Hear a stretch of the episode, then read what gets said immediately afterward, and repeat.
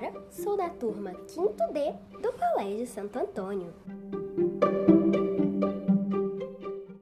Hoje irei falar sobre Galileu Galilei e fatos de sua vida e farei uma pergunta relacionada ao assunto. Então vamos lá.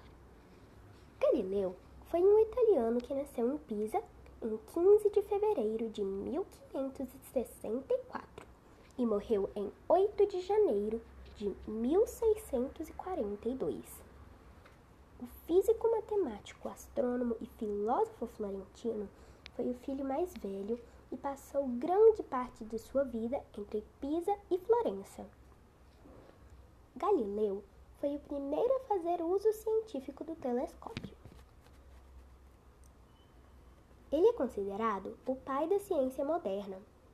Ele melhorou o telescópio refrator e com ele descobriu as manchas solares, as montanhas da Lua, as fases de Vênus, quatro dos satélites de Júpiter, os anéis de Saturno e as estrelas da Via Láctea. Descobertas que contribuíram para defender o heliocentrismo, uma teoria que não era somente de Galileu Galilei, por ser mais antiga. Ele desenvolveu a balança hidrostática um tipo de compasso geométrico que permitia medir ângulos e áreas, o termômetro de Galileu e o precursor de relógio de pêndulo. Então, chegou a hora da pergunta. O que a teoria do heliocentrismo defendia?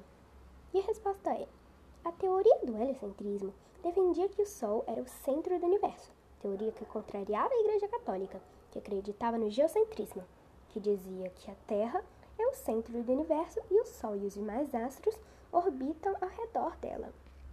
Esse foi o meu podcast. Espero que tenham gostado. Tchau!